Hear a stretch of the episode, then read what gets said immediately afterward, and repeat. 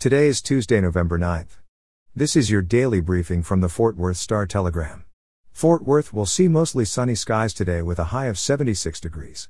Our top story today a Fort Worth flight attendant who says she was sexually assaulted by a celebrity chef and then blackballed by American Airlines will have the chance to tell her story before a Tarrant County jury, a judge ruled yesterday.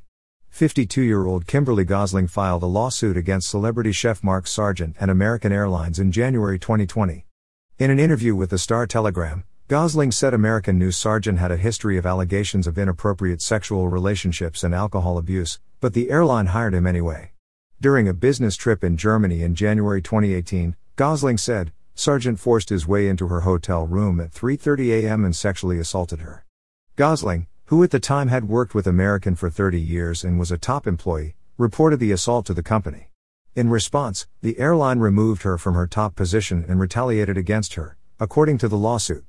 Gosling also said that two high ranking American Airlines managers encouraged Sargeant to go to her hotel room and provided him with her room number. American said that after Gosling reported the assault, it conducted an investigation and severed business ties with Sargeant. In court documents, the company said there is no evidence that a manager gave Sargeant Gosling's room number and that the airline is not responsible for Sargeant's alleged actions.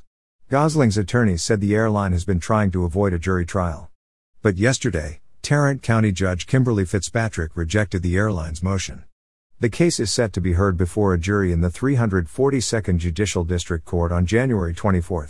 In local government news, the Fort Worth City Council will vote on two measures that would add approximately 182 acres to the far northern and southern reaches of the city. Burleson based Shipman Companies is requesting the city annex 116.77 acres south of Dublin Ridge Drive and east of Old Cleburne Crowley Junction for a housing development. It is not clear how many houses would be built, but a city report estimates the land could generate as much as $2 million in property tax revenue over 10 years after the land is developed. It's also not clear whether these homes would be for purchase or for rent.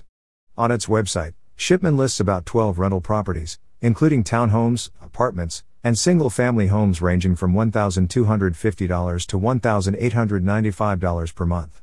AIL West Investment is also requesting the city annex 65.305 acres northwest of Alliance Airport and that the area be rezoned for heavy industry. Once the land is developed, the city estimates it could bring in $3.6 million in property tax revenue over the next 10 years. Both annexations and rezoning cases will be voted on by the City Council at its regularly scheduled zoning meeting at 6 p.m. tonight. And finally, in sports, Kellen Moore's next coaching stop won't be at TCU. Moore is longer a candidate for the head coaching position with the Horned Frogs, sources told the Star Telegram. Instead, he is expected to pursue NFL opportunities after the season. Moore, who is 33, is viewed as a rising star. He played his final three seasons in the NFL with the Cowboys from 2015 to 2017 and then stepped into the quarterback's coach job in 2018. He has been the team's offensive coordinator since 2019. The Cowboys have the top ranked offense in the NFL, averaging 434.3 yards per game. Moore also drew heavy interest last offseason from his alma mater, Boise State, for its head coaching vacancy, but he eventually withdrew his name from consideration. For the latest in Fort Worth and Tarrant County news, visit star-telegram.com.